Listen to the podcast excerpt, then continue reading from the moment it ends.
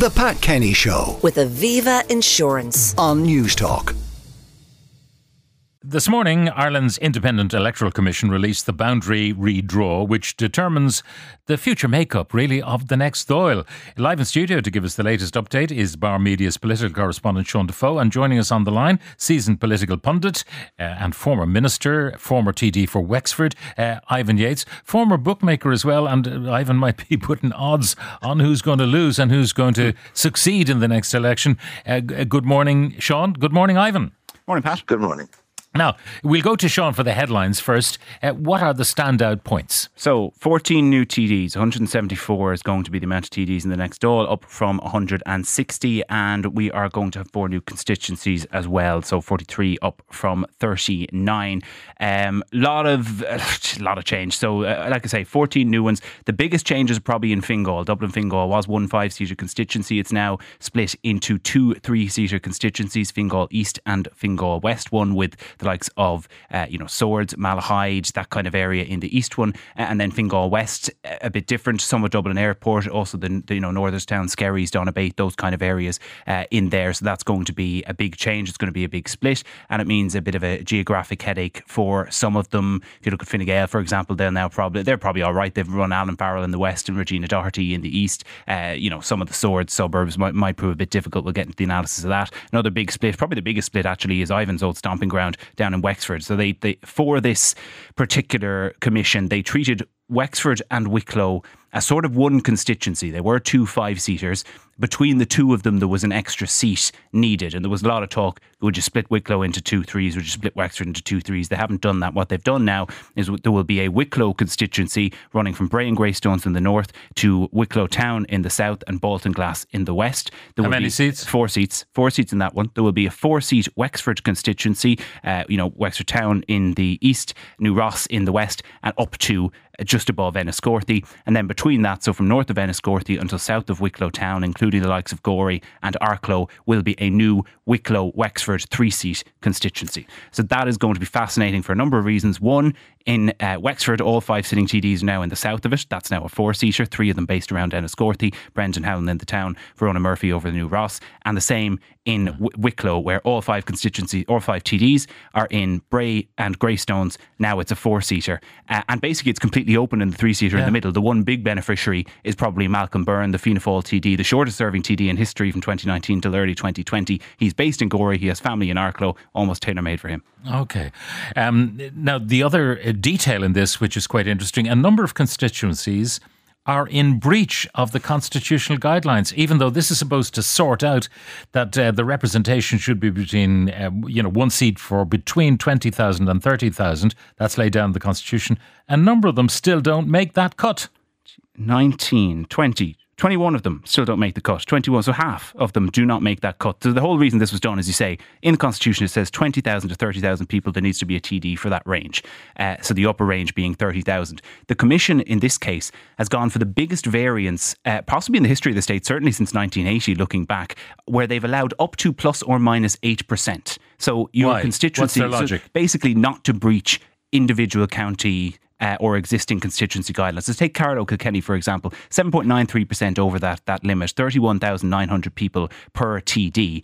Uh, they didn't think it deemed that there was enough people there to deem a, a further seat by splitting it in two. Part of the difficulty there being Kilkenny has a lot of population, Carlow doesn't necessarily. So they decided uh, just to leave it, leave it as it is. They've transferred a few people out into other constituencies. A few have gone into, I think, Kildare South. Uh, Waterford as well is well in breach. It's a four seater, could have gone to five, 31,800 people per TD. Instead, they've left it as four seater, saying that it doesn't really deserve it. And on the flip side, then, you've got other ones which have gone completely the other way. So if you take Kildare North, for example, they've added a seat there. It's gone from a four seater to a five seater, and it's it's the other direction. It's minus 6%. There's 27,800 TD. So I was just at the press conference. I did ask Justice Mary, Mary Baker, who's the chair of the, the commission, uh, why could you could you not argue that there's a, a democratic deficit for some people here where they're represented by fewer TDs? And she said, look, this was maths versus geography, and in this particular case, geography won out. Okay, it's interesting though because uh, it means they want to keep themselves in work, basically, because they'll have to do it again with the next census if the population continues to grow as it's expected to do. A prediction that we might need twenty more seats on top of the fourteen we've got. Another 20 in five years' time? Two per year is what Art O'Leary from the Commission said, based on population growth at the minute. They haven't really done any future proofing. They said at that press conference that future proofing wasn't necessarily within their mandate, uh, and also that they couldn't uh, realistically predict where the growth was going to happen. I don't really buy that because we have a good, obviously good figures in the census. You know, there's going to be mm-hmm. significant growth, particularly around the Dublin area, but even more so in the commuter belt. Uh, but they were thinking when adding, you know, particularly rural T- rural TDs, you couldn't necessarily say, look, is Laois Offaly, which is now split into two constituencies again, going to have 10% growth? We can't really say that. Now, uh, Ivan, good morning again. Um, you have famously said that the first job of a TD is not necessarily to represent their constituency, not necessarily to pass legislation. They'll do all of these things, not necessarily to get a big ministerial job. It's to get re elected. Who is hmm. sinking in their boots this morning with this news? Well, first of all, when you have 14 more seats, you have 14 more opportunities. And if a constituency becomes a four seater to a five seater, in the overall terms, it's actually become a little bit easier to get elected in one one sense. Um, couple of national implications.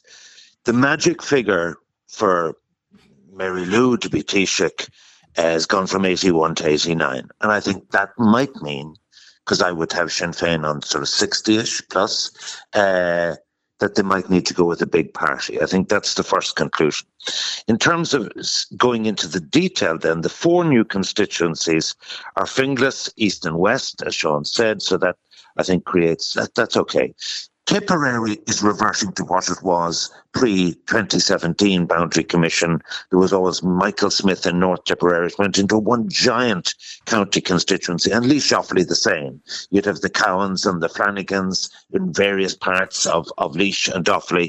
And they are, in fact, if you drill down to it, they focus on their own county. So, so really, the real new constituency is Wexford Wicklow. Oh my God, Have they made a dog's dinner of this? I think the overall report is fine.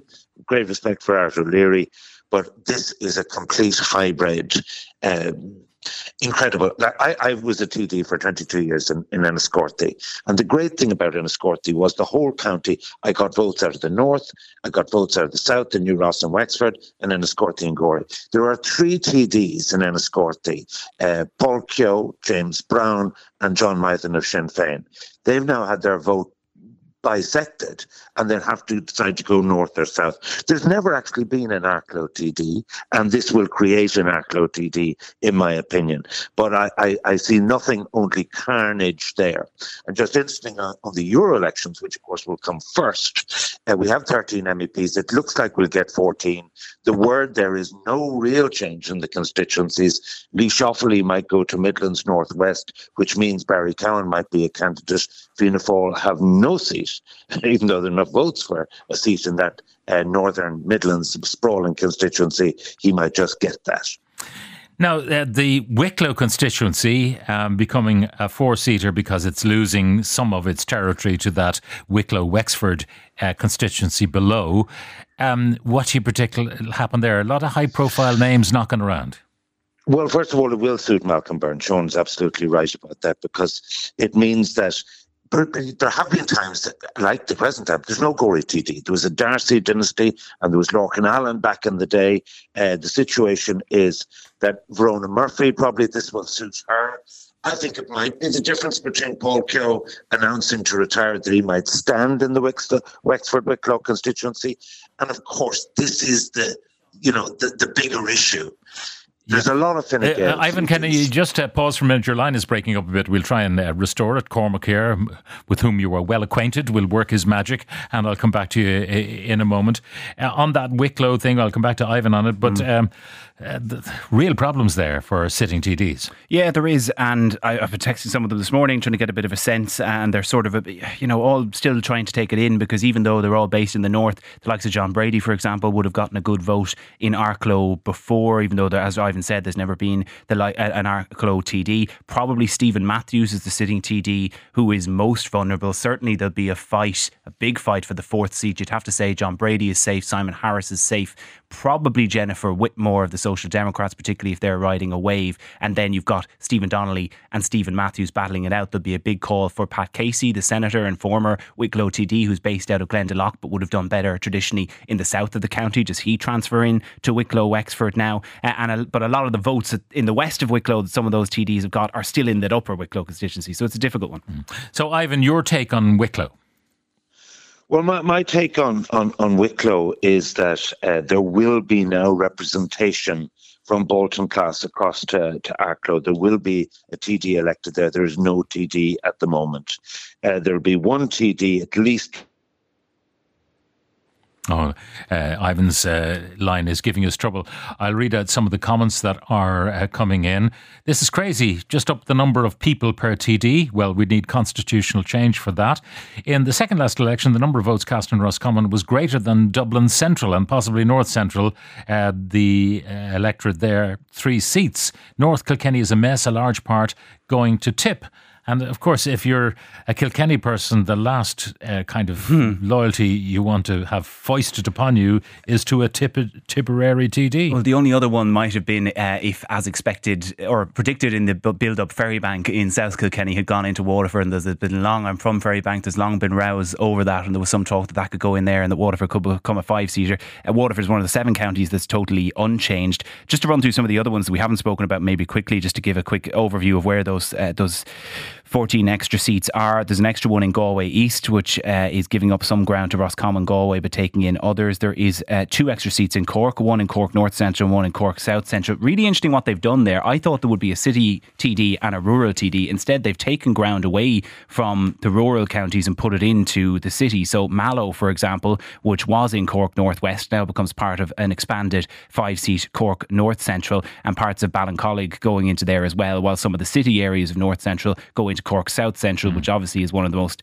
difficult constituencies in the country, where you have got the Taoiseach, former Taoiseach and Micheál Martin, you've got Simon Coveney, and you've got the Finance Minister. They've now got an extra seat as well as poll topper Donncha O'Leary. Mayo gets an extra TD. Interestingly, you wouldn't have said the population of Mayo has increased massively, but they're now gone to a five seater, which might be good for someone like Lisa Chambers, who lost her seat the last time around. Longford Westmeath gets an extra seat that's bumped up to five. As Ivan mentioned, Laois, Laois and Offaly split into two threes, as are uh, Tipperary North and Tipperary South, reverting to that old way. And then a really interesting redraw in Meath East. Meath East gets an extra seat, goes to a four seater from a three seater. It also takes back a big swathe of Meath that was in the Louth constituency, which had been a five seater, is still a five seater, uh, and that will affect maybe the likes of Fergus O'Dowd, who would have gotten a lot of votes south of Drogheda. Drogheda and the hinterland staying in Louth, but the, the Laytown, Bettystown area below it coming into Meath East. All right, so uh, back to Ivan. I think the line has uh, been restored. Uh, Ivan, you were talking about the big beasts Wicklow and, uh, you know, their concerns. Yeah. Yeah, no, I actually think in the Northwest they've done a very good job. There was kind of uh, anomalous things. Part of Galway West was in Mayo. They've given it two extra seats there, and they've tidied up a lot of mistakes that I think the 2017 Commission would, uh, made. Uh, basically, uh, it, it, it suits Malcolm Byrne, but I would say, Pat, if you want a headline out of this, I think of the extra 14 seats, I could see Sinn Féin winning 12 of them. Uh, that that absolutely, you know, remember this: Sinn Féin got 24.5% of the vote in the last general election, 2020. They lost 12 seats that they had enough votes for, but they didn't run enough candidates. They will fix that. They will have the local elections coming into this. And, and essentially, uh, everywhere I look in these redrawn constituencies, I just see, like in Wexford, uh, in, in you know, I could see in, in, in Wexford they would gain a seat uh, of the four seaters, and in relation to uh, the Wexford Wicklow, they'll certainly get a seat. So I, I see this as, as one of opportunity. For, for Fine Gael, the issue is retirals. Will people decide, don't like this new uh, uh, uh battle? You know, there's a lot of people uh, who are, are there since before 2011, Michael Ring, Charlie Flanagan, people like that, will they say, well, we'll call a halt? And that is the big problem because the party may not be able to hold on to that. Mm.